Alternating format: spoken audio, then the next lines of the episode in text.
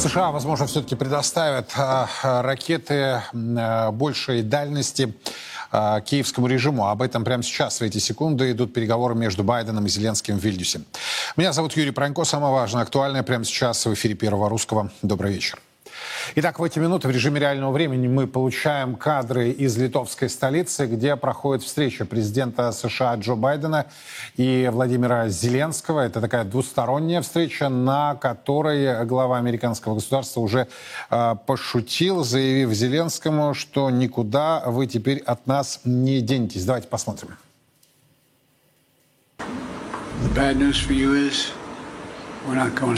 Плохая новость для вас в том, что мы никуда не денемся. Вы застряли с нами. Вы застряли с нами, но вот, собственно, обозреватели Вашингтон-Пост уже сообщили, что заявление Владимира Зеленского, которое было ранее, о решении НАТО по вступлению Киева в Альянс, серьезно разозлили делегацию США в Вильнюсе. А, по словам журналистов этого издания, члены американской делегации пришли в ярость из-за а, поста, который Зеленский написал а, в соцсетях. Они уточнили, что авантюра, цитирую издание, авантюра Зеленского использовалась в качестве тактики ведения переговоров. При этом дипломаты стран, которые входят в Североатлантический альянс, сочли данную ситуацию очень напряженной.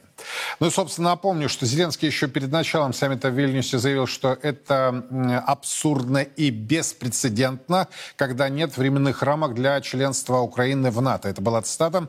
Он добавил, что такие действия похожи на отсутствие готовности пригласить Альянс в Киев. Однако сегодня в Вильнюсе Владимир Зеленский пытался сохранить мину при плохой игре. Гарантии безопасности для Украины. Гарантии безопасности должны быть сделаны на пути Украины в НАТО, и сегодня Большая Семерка должна подтвердить эти гарантии. И я уверен, что это действительно произойдет. Мы над этим работаем. Это для нас станет конкретным примером успеха. Мы можем констатировать, что результаты саммита хорошие, но если бы нас пригласили в НАТО, они были бы идеальными. Мы видим конкретный список пунктов, которые приближают нас к НАТО. Мы хотим пройти этот путь быстрее. Мы хотим выжить, и партнеры хотят помочь нам жить. Они поставляют нам оружие, и это помогает нам выживать. Мы понимаем, что кто-то боится говорить про наше членство в НАТО, потому что никто не хочет развязывать мировую войну. Были сигналы о том, что Украина будет членом НАТО, и эта уверенность чувствуется впервые. Мы слышим, да, мы станем членом НАТО, когда будут условия. Это произойдет тогда, когда будет на нашей земле безопасность. Совет НАТО-Украина – это один из трех элементов, которые входят в пакет того, что мы согласовали сегодня, который обеспечивает то, что Украина будет ближе к членству в НАТО. Цель этого – укрепить политические связи и взаимодействие между НАТО и Украиной. Ну, собственно, стало очевидным, что Вильнюсский э, саммит Североатлантического альянса не принес киевскому режиму вот этого желанного приглашения, э, кроме риторики о том, что рано или поздно вы когда-то будете с нами, ничего больше не произносилось. Однако параллельно, вот буквально за несколько минут до нашего прямого эфира стало известно о заявлении стран G7. Они помогут Киеву с развитием военно-промышленного комплекса и разведданными, а Украина, в свою очередь, обязуется обеспечить проведения реформ, многочисленных реформ. Я внимательно посмотрел, там и правовые, и судебные, и борьба с коррупцией. Одним словом, если Зеленский и его команда это выполнит, вот эту фантастическую задачу, то соседняя территория станет более чем привлекательной страной. Но э, здесь э, можно им только э, посочувствовать, э, ведь все-таки велика вероятность того, что э, это не будет осуществлено, ну, в силу о той исторической реальности, в которой находятся соседние территории. Тем не менее, G7, вот этот момент я бы не стал бы недооценивать. Эм, э, утверждает, что помощь будет э, в обеспечении безопасности и современной военной техники на суше, в воздухе и на море. А, будет уделяться приоритетное внимание противовоздушной обороне, артиллерии, бронетехнике, поддержке дальнейшего развития военно-промышленного комплекса Украины, подготовка тренировочные учения украинских военных, разведывательная информация и сотрудничество, поддержка инициатив в области кибербезопасности, безопасности, в том числе для противодействия гибридным э, угрозам. Давайте обсуждать этот конгломерат тем, который выявил, собственно, э, саммит Североатлантического альянса а, в Вильнюсе. Борис Роженко мне присоединяется. Борис, здравствуйте. А, добрый день. Я вот сильно опасаюсь, что у нас в России сейчас опять начнут э, заниматься э, словословием, а не конкретными выводами, в том числе по тем новым реалиям, в которых мы оказались. Вот на ваш взгляд, собственно, то, что было за эти два дня в Вильнюсе. С одной стороны, фиаско с точки зрения желания, да, они нагнетали, я имею в виду в Киеве, эту тему, вступление, вступление, не поеду, заявлял Зеленский его окружение, если нас не пригласят, не пригласили, но поехал. Сейчас со Столтенбергом и а, ранее, а сейчас а, с президентом Байденом а, пытаются сохранить а, мину при плохой игре, собственно говоря, ну да, не сегодня, но за зато потом. Эм, э, замечательные итоги саммита, но были бы идеальными, если бы пригласили. Что скажет господин Рожен по поводу того, что известно к этой минуте? Ну, с моей точки зрения, там не прошло, не, ну, не произошло на самом деле вообще ничего существенного, потому что если смотреть на саммит, обещания мы вас когда-нибудь потом пригласим, давались еще с нулевых годов, сравните риторику тех, тех времен и нынешних, вы просто увидите, что сейчас мы вас пригласим только быстрее, но опять же не скажем когда. То есть в этом плане риторика не изменилась. А поставки вооружений прекрасно идут и без саммита, то есть то, что просто несколько из этих поставок э, объявлений о них прирощено пришли к саммиту, это ничего не меняет, решения были приняты до саммита, это здесь просто озвучили. То, что будет создаваться вместо приглашения Украины в НАТО некие псевдоструктуры, которые должны дополнить или заменить ПДЧ, это также было известно до саммита.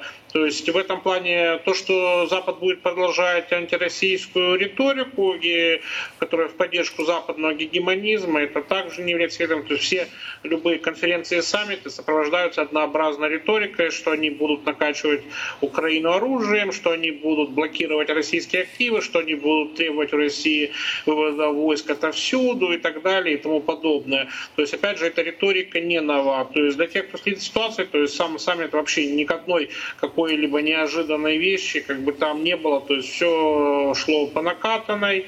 То есть Запад следует в рамках своего выбранного курса, где Украине готова на роль э, страны камикадзе, потери, которые в людях, технике, территориях и в экономике абсолютно несущественны.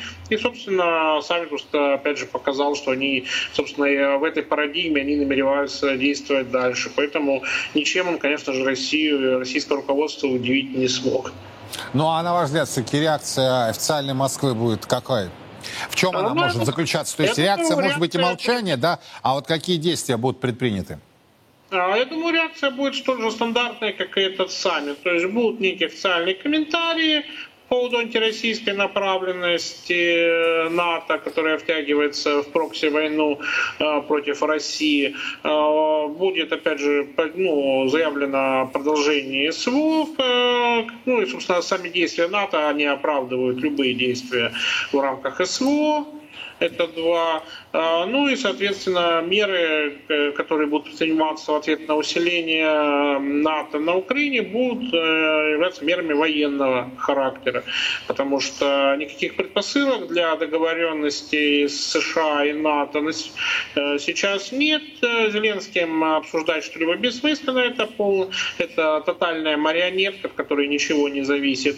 Поэтому любые предложения США обсуждать переговоры ну, о мире между там, Россией и Украиной, они, ну, собственно, являются просто такой хлопушкой, которая не прикрывают желание продолжать войну как можно дольше. Тем более, что Украине даже закон приняли, запрещающий вести какие-либо переговоры. Сами США договариваться о чем-либо не хотят, поэтому России как бы нет смысла вести какие-либо переговоры с Украиной э, или же как-то э, поддаваться на какие-то угрозы и шантаж, которые там периодически раздаются из европейских столиц то есть они усиливают, то есть это мы просто идем дальше по спирали эскалации, то есть и будем идти по ней дальше.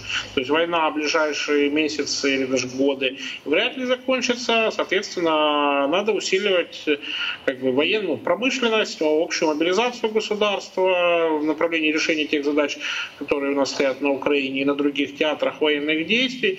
То есть, ну, и если у кого-то еще не остались какие-то иллюзии в отношении Запада, с этими иллюзиями надо прощаться. То есть после некоторых, видимо, задержка в развитии определенная существует, потому что надежда вернуться как было до 2014 года или даже 2022 года. У некоторых еще остаются особенно обладатели крупных капиталов. Но, видимо, фарш уже назад они провернуть не смогут. А когда вы говорите про э, всеобщую мобилизацию, что вы имеете в виду? А, я не имею в виду, что это именно это не обязательно мобилизация государства и общества, она не обязательно. Да, да, да. Нет, Борис, я понял эту да. мысль. Э, вы не подразумевали, что все, всех под штык, что а, называется. Нет, а вот что конкретно? Угу. Это э, дальнейшие меры по наращиванию продукции, выпуска продукции ВПК, строительства промышленных предприятий, то есть долгосрочная программа индустриализации страны, потому что это касается не только объектов военной промышленности, но это касается станкостроения, микроэлектроники, ну и еще целых, по сути, отраслей, часть из которых мы потеряли в так называемые святые 90-е, когда у нас под, под лозунгами борьбы с коммунизмом уничтожали промышленный потенциал страны, что-то удалось сохранить, многое, многое было уничтожено, потеряны объекты, люди, компетенции. Соответственно, сейчас, когда мы этого хватились, многого нет, это приходится создавать с колес. Усилия государства предпринимаются, они, э, они незримые, ощутимые, но все еще недостаточно. То есть на темпы, конечно же, нам надо наращивать существенно. Это же касается вопросов мобилизации общества, которое у нас часть страны продолжает жить как будто бы у нас мирное время, стране все прекрасно, стране ничего не угрожает, а между тем на территории страны развернута, ну, против страны идет террористическая война, в том числе на нашей территории. То есть идет, по сути, против ведется война с целью расчленения страны.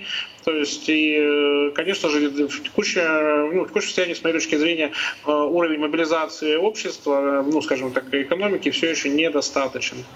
А э, опять тогда уточню, если в части экономики можно понять, какие стратегические задачи и стратегическое планирование можно воплотить, то что вы имеете в виду под мобилизацией общества?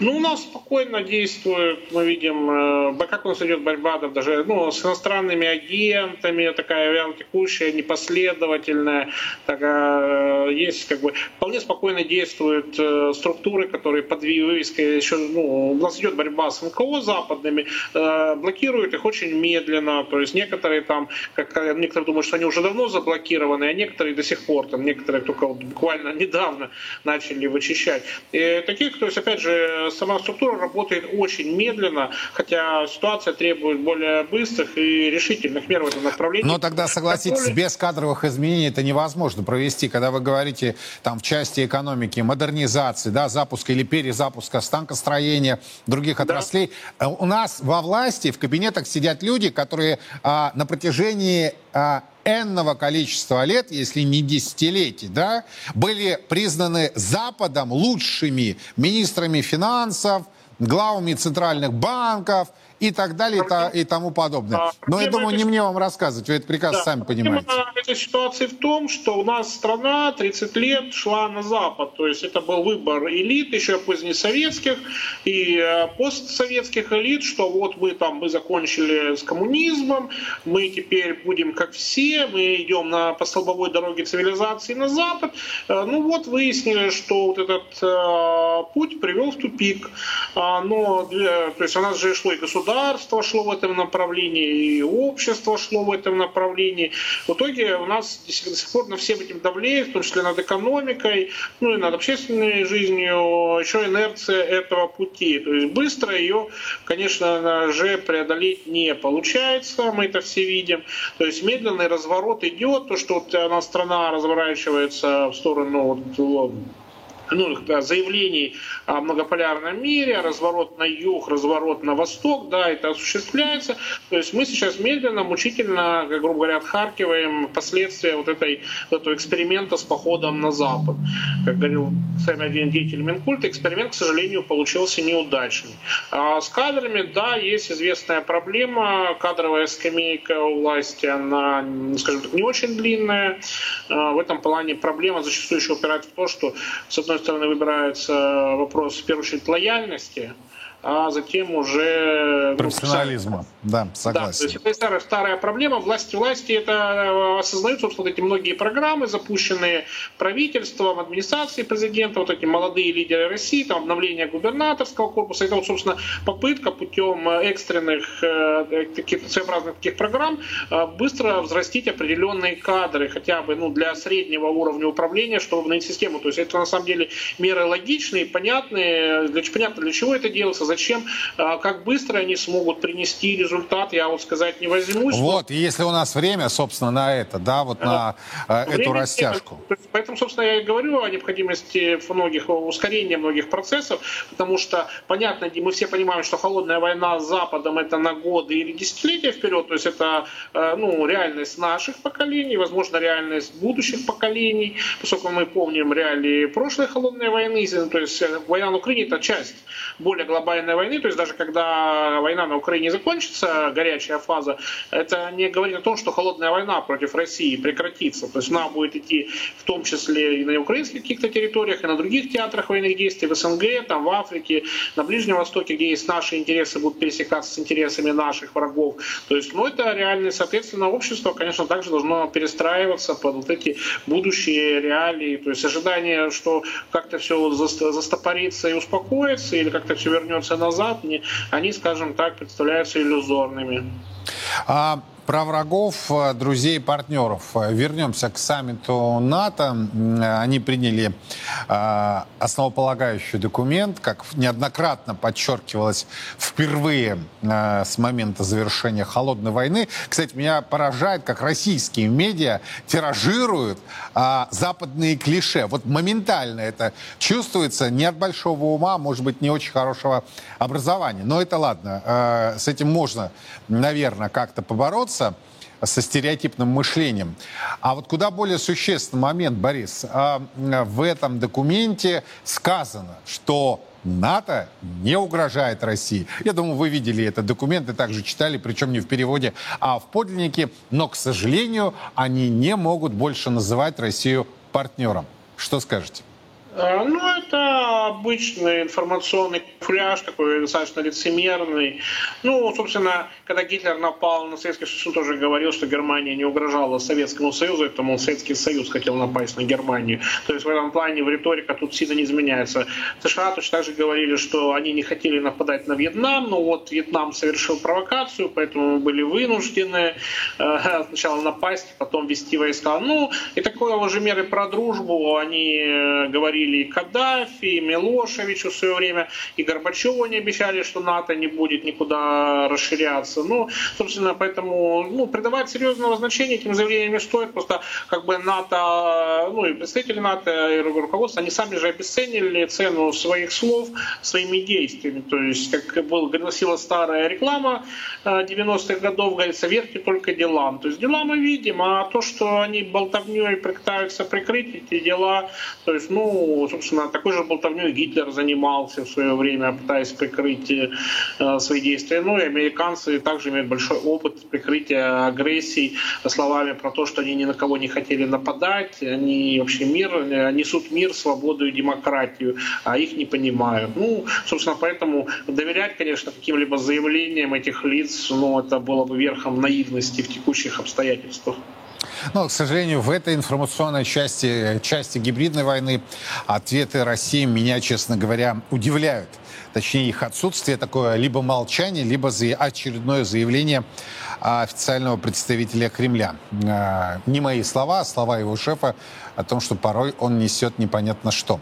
Но вот я хочу с вами обсудить другой ракурс. Это точно не словесная риторика. И а, президент Байден это уже подтвердил на брифинге с Зеленским, когда они буквально, по, по, наверное, пару часов тому назад, где-то полтора часа, я смотрел на CBS News прямую трансляцию, расшаркивались в благодарностях друг другу. А, при этом а, Зеленский признал, что невозможно вступить Украине в НАТО по, по причине конфликта. Однако власти США продолжают дискутировать, и Байден это подтвердил по поводу отправки Украине ракет а, большей дальности, э, до 300 километров. Киев уже получил дальнобойные ракеты от Лондона, поставки также пообещал Париж. В администрации США продолжается обсуждение возможности, возможной передачи Украине дальнобойных ракет, пишет сегодня Нью-Йорк Таймс со ссылкой на источники среди американских и европейских чиновников. И, как я уже сказал, буквально за несколько минут до эфира стало известно, что, собственно, а, президент Байден это подтвердил. Насколько вот складывается, Борис, на ваш взгляд, опасная ситуация для наших а, вооруженных сил с учетом а, многочисленных разговоров и по поводу кассетных боеприпасов? Что скажете, ваш комментарий? Ну, с точки зрения, чем дальше, тем больше мы будем воевать именно чисто уже по... Ну, мы, собственно, сейчас воюем, но чем дальше, тем больше эта армия будет полностью вооружена НАТО, будет поставляться все более современными вооружениями. Полагаю, что все, что ниже порога ядерного оружия на Украину будет поставлено так или иначе.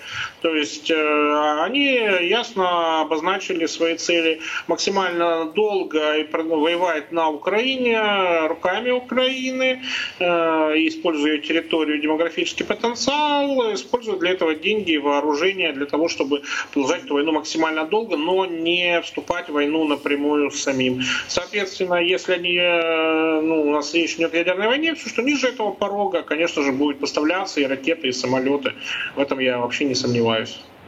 А э, тогда э, в чем должна быть реакция Москвы? То есть мы должны усиливать, как вы сказали, свой оборонно-промышленный комплекс, свои поставки. Но если мы говорим о том, что идет битва на истощение, а, ресурсы могут быть несопоставимы. А, но есть одна проблема. Украина э, гораздо более низкий а, демографический потенциал с точки зрения. Мы видим, что добровольцы на Украине давно закончились. То есть, а, ну, скажем так, уровень личного состава там неуклонно падает. И как мы uh-huh. видели при наступлении в Запорожской области, все разговоры там о какой-то каком-то небывалом обучении в странах НАТО, они не выдержали проверку на поле боя. То есть все вот эти новые бригады, которые там наступали, они не показали чего-то сверхъестественного. Зачастую даже обученные на Украине какие-то старые кадровые бригады, оставшиеся, они показывали лучшие результаты, чем вот эти подготовленные. Соответственно, чем дальше, тем хуже будет качество личного состава. Соответственно, путь к достижению цели – это увеличение, максимизация потерь противников в живой силе. То есть э, поставки наемников на Украину, они позволяют лишь частично закрывать, потому что наемников, ну, тысячи, ну, там, ну, 10-20 тысяч, а потребности фронта гораздо выше, то есть там речь идет о сотнях тысяч человек.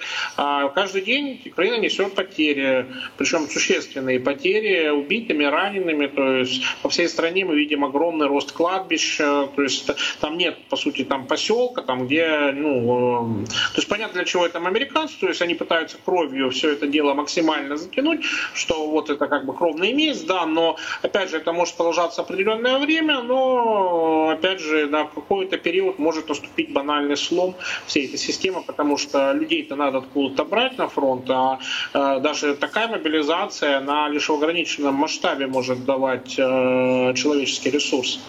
Соответственно, мы, то есть то, что сейчас пропускание массовое произошло в Запорожской области, это достаточно серьезный удар для ВСУ, потому что только безвозвратные потери там до 25 тысяч, а, ну и раненых, если там считать, в обычном соотношении там один к трем. Ну вот, и прикиньте, сколько таких наступлений Украина сможет выдержать, при том, что ее численность, э, численность населения существенным образом сократилась за счет утраты части территорий, э, у беженцев и предшествующих потерь. Но вот господин Зеленский, его окружение это понимают? Те, кто э, сейчас с ним встречается, Байден, президент Байден, э, Макрон ли, Сунак ли, Шольц ли, они это понимают или, собственно, настолько э, зашкаливающий цинизм, что им э, это неинтересно? Но теперь, конечно же, понимают, потому что военные профессионалы, которые с точки ну, с стороны НАТО, которые оценивают ситуацию, они, естественно, имеют представление о демографическом потенциале Украины реальном, о демографическом потенциале ВСУ, мобилизационном потенциале ВСУ. Естественно, эта информация так или иначе доводится до Украины, и о потерях они все прекрасно знают. Они, естественно, их официально преуменьшают, даже когда они там пробалтываются, как в прошлом году это сделала фон дер когда она поломала, по сути, всю украинскую пропаганду пропаганду. То есть это, опять же, показывает об уровне осведомленности о реальных потерях ВСУ и проблемах. Поэтому, естественно, они, конечно, будут закрывать глаза на любые там зверства при проведении насильной мобилизации украинскую армию.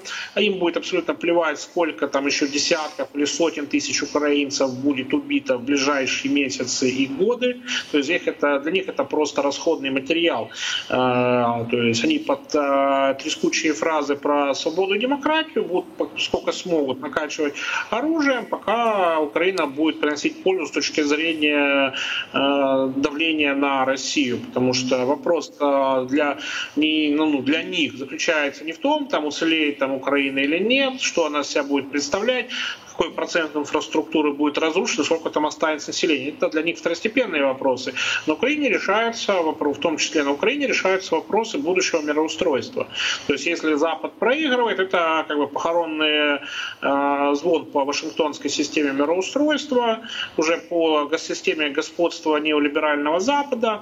То есть и все это понимают, об этом говорят, собственно, и западные эксперты. Ну, они говорят, мы не можем проиграть. Да, Это же их слова, них, да. да. Для них экзистенциальный вопрос, когда они говорят об экзистенциальном по природе конфликта, они говорят о том, что для России невозможность проиграть, э, потому что она тогда не сможет в будущем в популярном мире занять достойное место в случае проигрыша, а для Запада это означает, что они будут вынуждены смириться с тем, что их цивилизационная гегемония закончилась. Поэтому есть тогда конфликта, а то, что Украина используется как площадка и ресурс для этой борьбы, то есть, ну, естественно, она по страдает больше всего, потому что... Борис, а тогда, а, простите, а может быть тогда это и осознание того и другого с обеих сторон означает выход на переговоры? Ну, собственно, часть у нас, э, часть, ну, скажем так, есть круги, связанные с олигархией, которые предлагают, давайте договариваться, потому что это э, как бы слишком расходный, ну, такой расходный сценарий получается. На Западе также есть круги, которые предлагают, что вот мы, как бы, у нас не получится, нам еще надо с Китаем воевать, если мы будем затянем, то тут Китай нападет на Тайване, мы уже две войны не потянем, и поэтому надо, давайте договоримся, заморозим войну здесь, э, отдадим часть Украины, хрен там с ней, и сосредоточимся на противостоянии с Китаем, который с экономической и политической точки зрения представляет большую угрозу для западной гегемонии, потому что только Китай. Ну, то есть процессы действительно такие идут, да?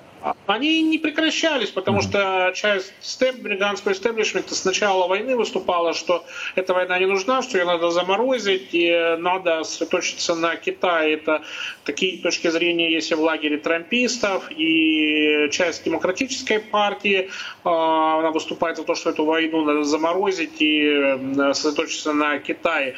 То есть э, в этом плане есть, как бы, ну, скажем так, э, контакты между представителями элит, э, но, опять же, на текущем реалии, ну, в текущих реалиях они отражают скорее некие воззрения меньшинства истеблишмента, как российского, так и западного. Но сегодня директор СФР Сергей Нарышкин сообщил, что вот во время своего разговора с коллегой из Центрального разведывательного управления практически цитирую, в подлиннике обсуждалась дальнейшая судьба Украины.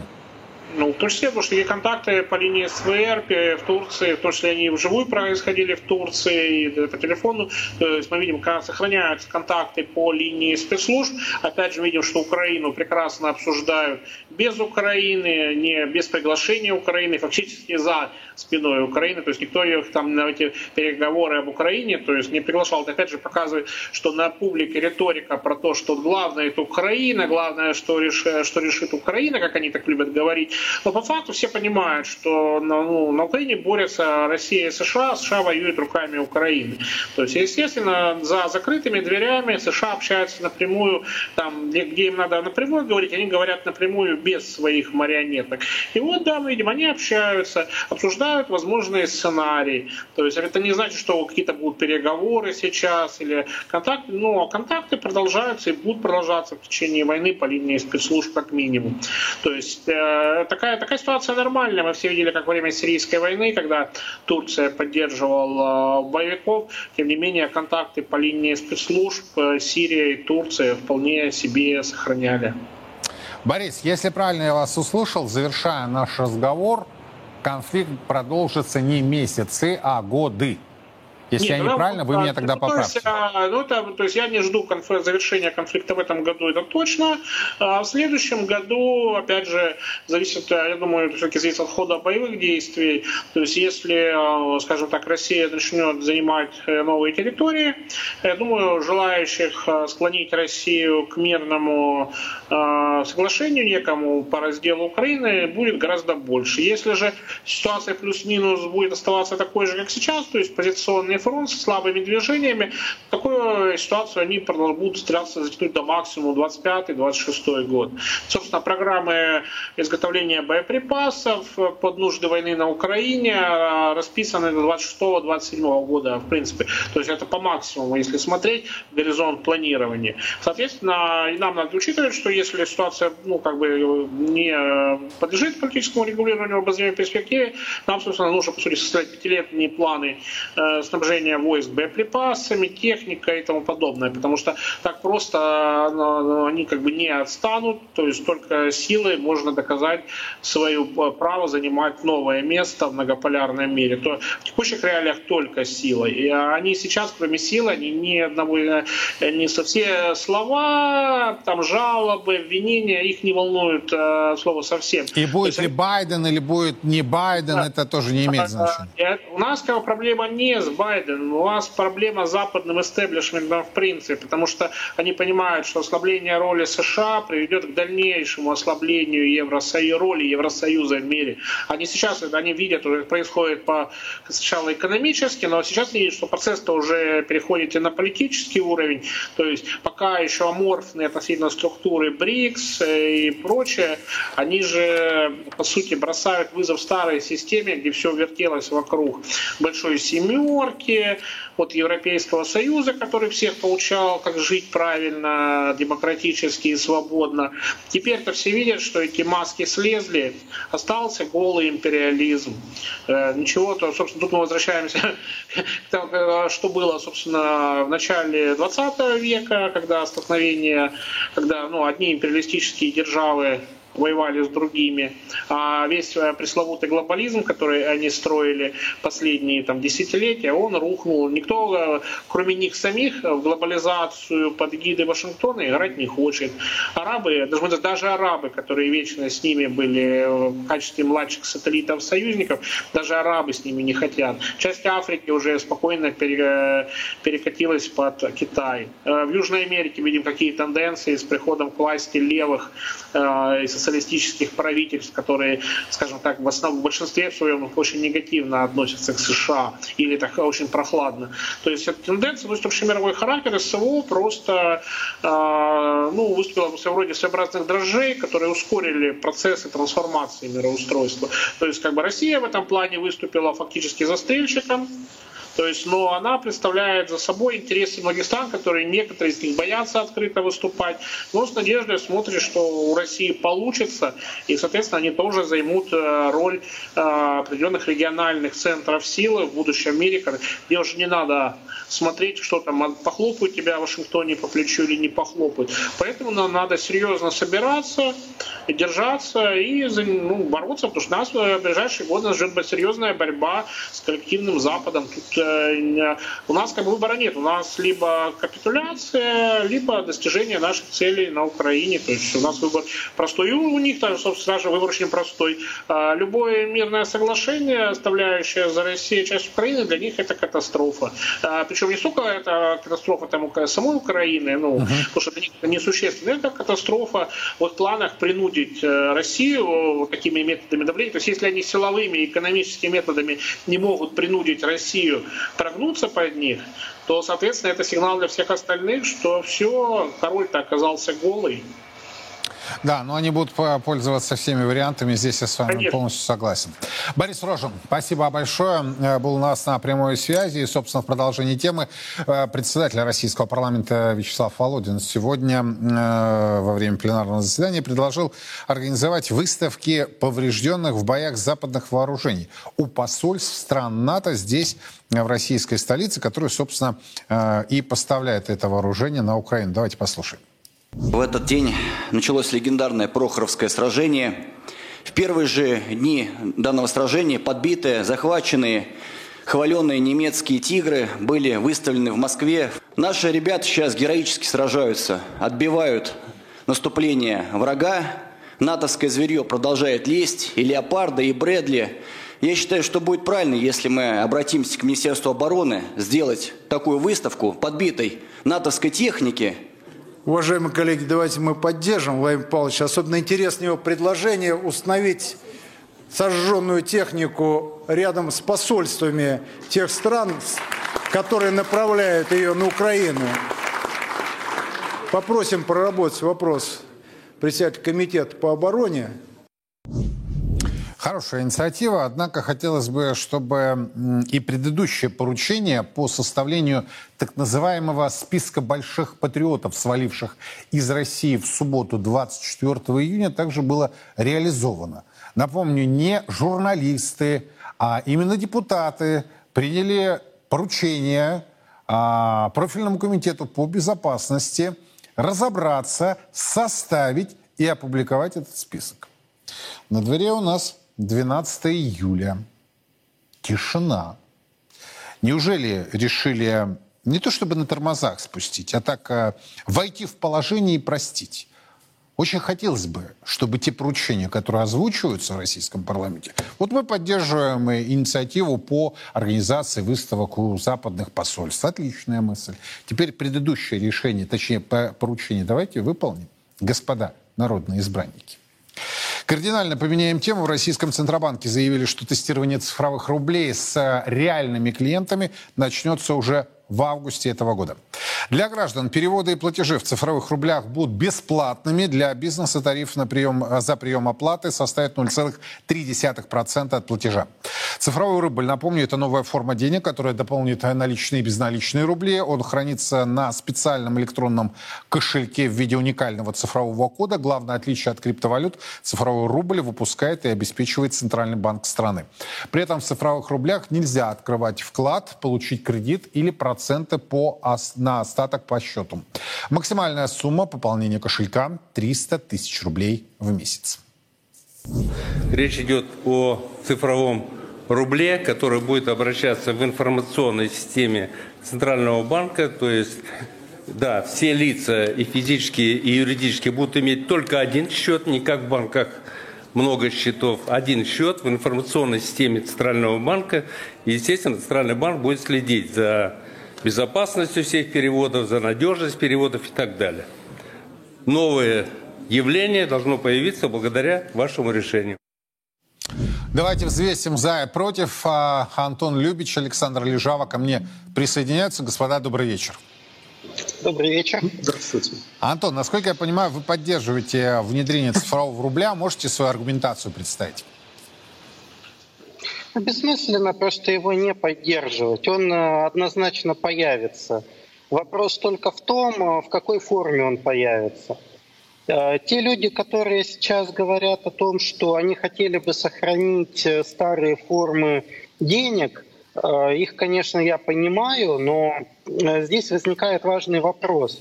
Ведь раньше вот были золотые монеты, но люди же теперь не носят в кошельке сотни граммов золота.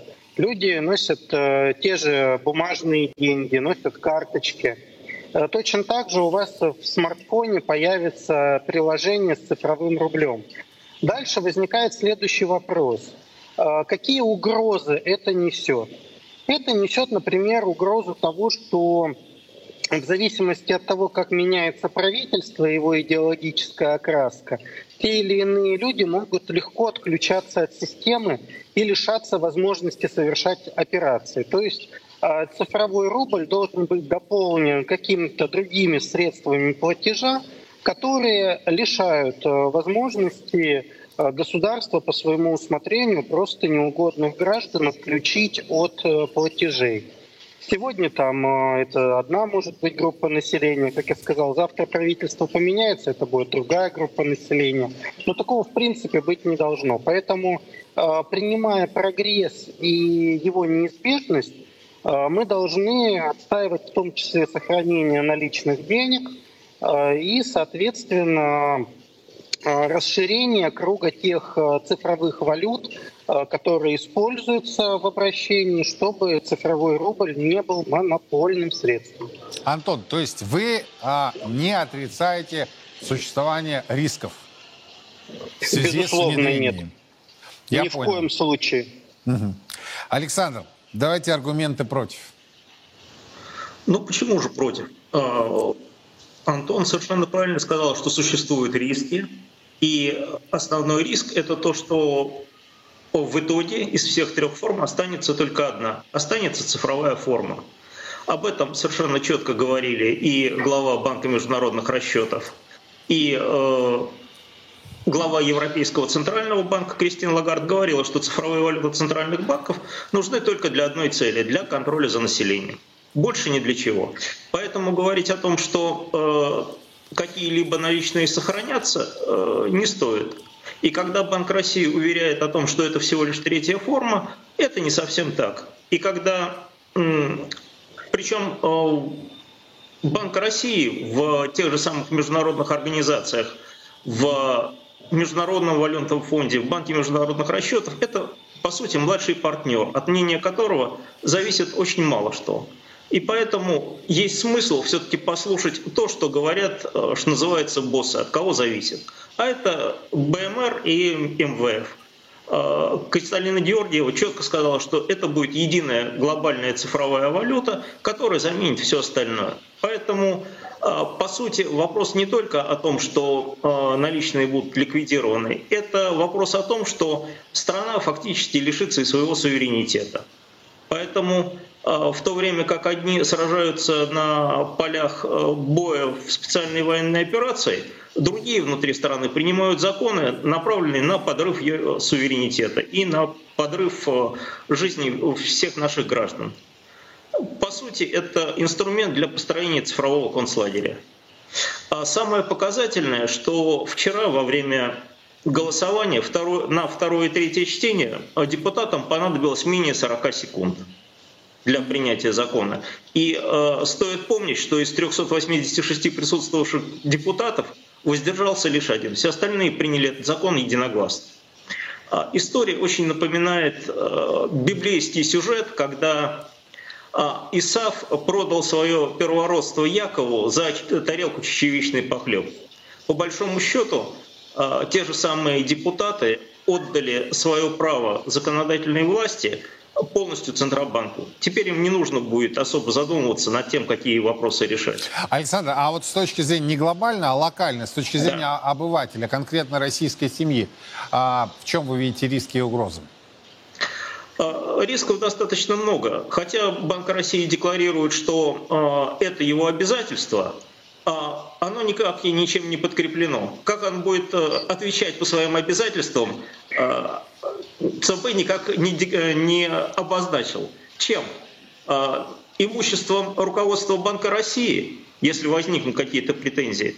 Потом, в случае возникновения конфликтных ситуаций, Банк России говорит, что вот мы там создадим подразделение, которое будет разбираться там туда-сюда. Но все прекрасно знают, те, кто сталкивался с Банком России, сколько это занимает по времени, даже у кредитных организаций. А что касается граждан, это будет еще дольше. К тому же, непосредственно с гражданами Банк России контачить не хочет. Поэтому это будет промежуточная стадия коммерческих банков, в которых у людей были открыты счета и чьими приложениями они пользуются. А Банк России вроде как будет стоять в стороне. Достучаться до него в случае возникновения проблем будет крайне сложно, если это вообще будет возможно. Я понял. Антон, ну, весьма существенные угрозы. Ну, начнем с простого. Цифровой рубль как раз это система прямого взаимодействия Банка России и граждан. Собственно, в этом состоит его основное отличие от так называемых безналичных денежных средств, которые являются ничем иным, как обязательством коммерческих банков перед гражданами. Вот сегодня, вот в эту самую минуту, без всяких цифровых рублей, у вас в кармане лежит банковская карточка. По этой банковской карточке Центральный банк вам ничего не должен. Вам должен некий коммерческий банк, который может обанкротиться. Ну, соответственно, все, что свыше миллиона четыреста рублей, вы, 400 тысяч рублей вы потеряете. А если там страховка не сработает, то потеряете и больше. Это уже на сегодняшний день существует. И основное преимущество цифрового рубля – это как раз устранение посредника в лице коммерческих банков. Это, собственно, самое главное преимущество этой новой системы. А, второй момент, э, который коллега подчеркнул, это вопрос обязательств. А, на сегодняшний день в законе о Центральном банке написано, что все деньги, эмитированные Центральным банком, являются его обязательством. Деньгами в соответствии с законом являются бумажные билеты Банка России и металлическая монета Банка России. Соответственно, попробуйте прийти на Неглинную улицу и попросить э, что-то взамен этих денег э, у Центрального банка. Вы ничего не получите, хотя в законе написано, что это обязательство. А как оно, это обязательство, исполняется, при этом закон не конкретизирует. И не конкретизирует он это с 1976 года, с момента введения так называемой Ямайской денежной системы.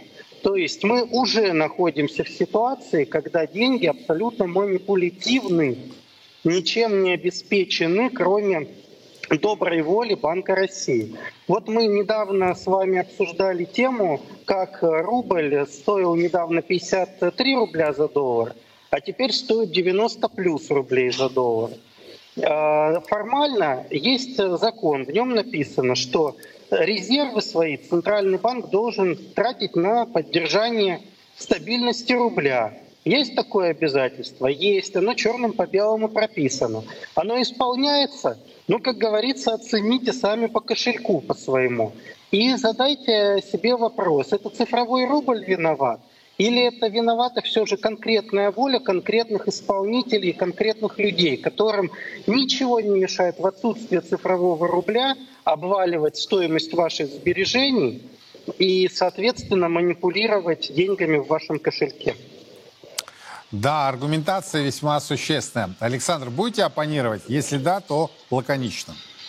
Вы знаете, а, ну, уважаемый коллега немножко а, исторически ну, сказал э, неточность, поскольку пока существовал Советский Союз, деньги формально были обеспечены. И если вы вспомните старые там десятки, 25-рублевки и более крупные, то там э, шла совершенно конкретная надпись, что это э, гарантировано драгоценными металлами, камнями и так далее.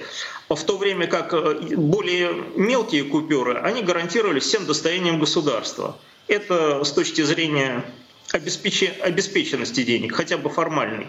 На современных билетах Банка России никогда таких надписей даже в принципе не было.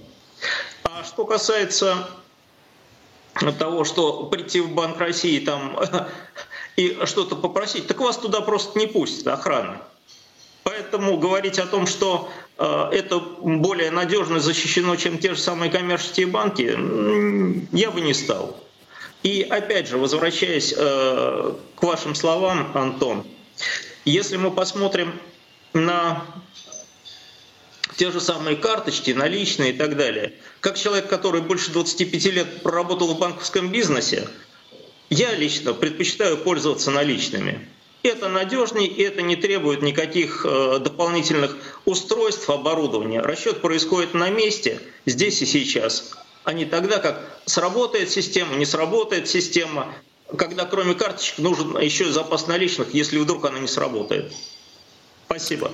Да, спасибо, господа. Антон Любич, Александр Лежава. Надо бы, конечно, было, было бы продолжить этот дискурс. Я думаю, мы его продолжим. А, но время эфирное ограничено. И тем не менее, вы слышали аргументы за, аргументы против. Во всей этой истории для меня принципиальный момент – добровольность.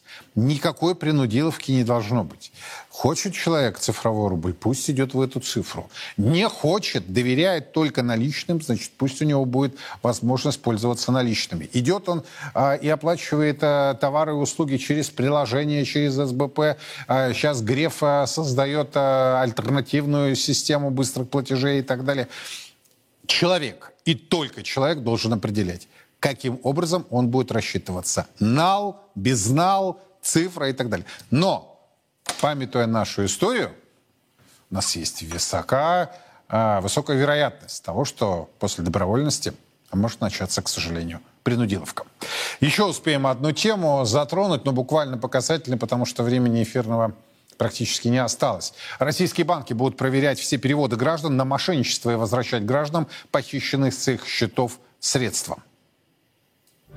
Речь идет о случаях, когда мошенники с помощью обмана получают у своей жертвы согласие на перевод. Особенно уязвимы люди старшего возраста. Доходит до того, что обманутые граждане отдают преступникам последнее, продают имущество, берут кредиты. Это необходимо пресечь. После принятия закона банки и другие операторы обязаны будут не только тщательно проверять подозрительные переводы, но и принимать меры, чтобы средства граждан к мошенникам не попадали. А тем банкам, которые будут пренебрегать этими обязанностями, придется возвращать людям украденные деньги. Деньги, переведенных на счета злоумышленников без согласия отправителя, а будут возвращены в течение 30 дней после получения заявления клиента. Госдума приняла соответствующий закон в третьем чтении.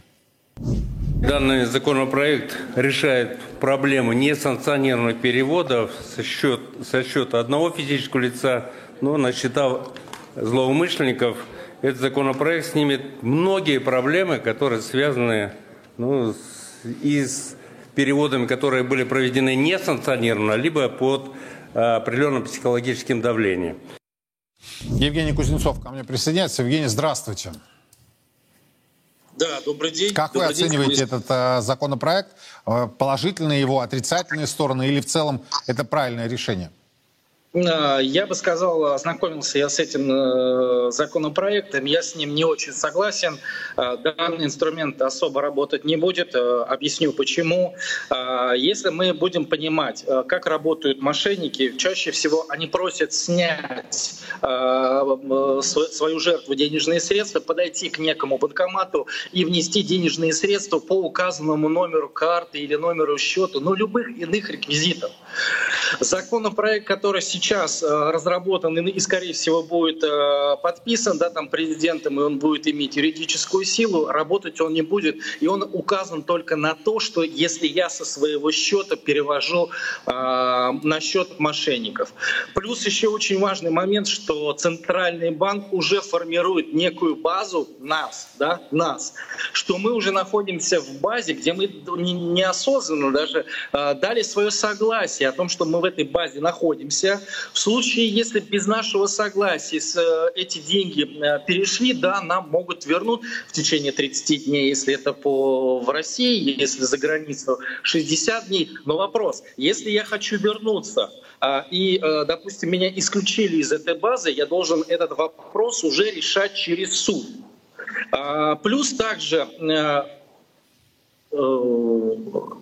Центральный банк пытается формировать базу, давайте так назовем, плохих физических лиц, которые занимаются обналом или еще чем-либо. И уже в этом плане, если я перевел кому-либо денежные средства своему другу или знакомому, который он не знал, что человек имеет галочку обналщика, условно, да, я сейчас говорю, то и я, и мой друг, мы-то попадем в эту базу.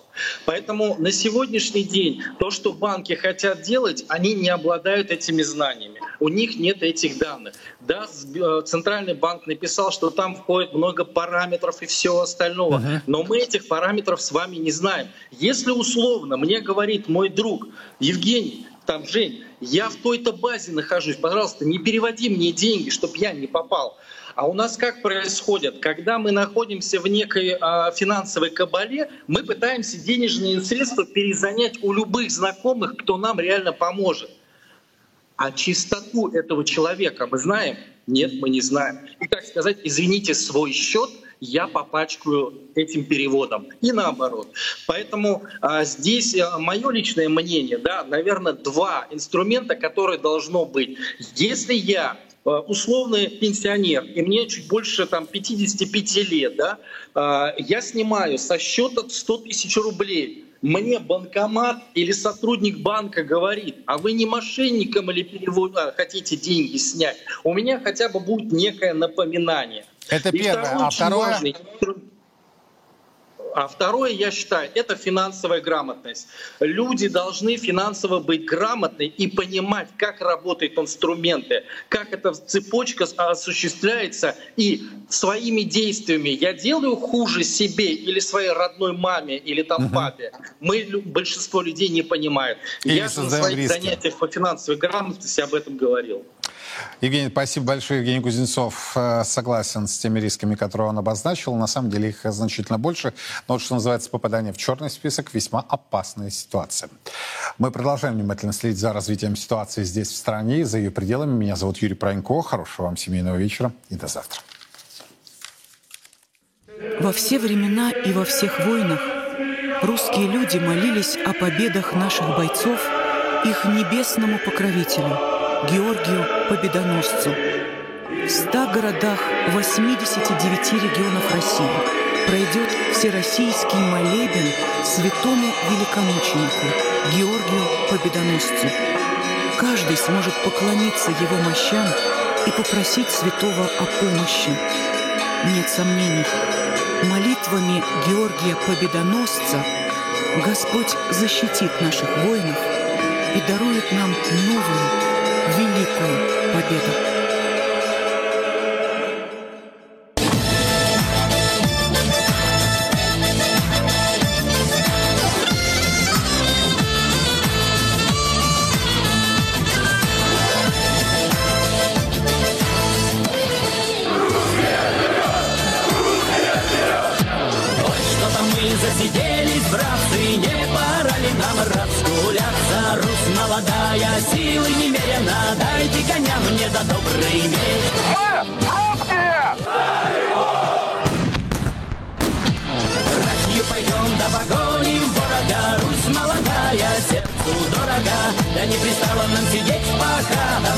Дайте коня мне да добрый меч.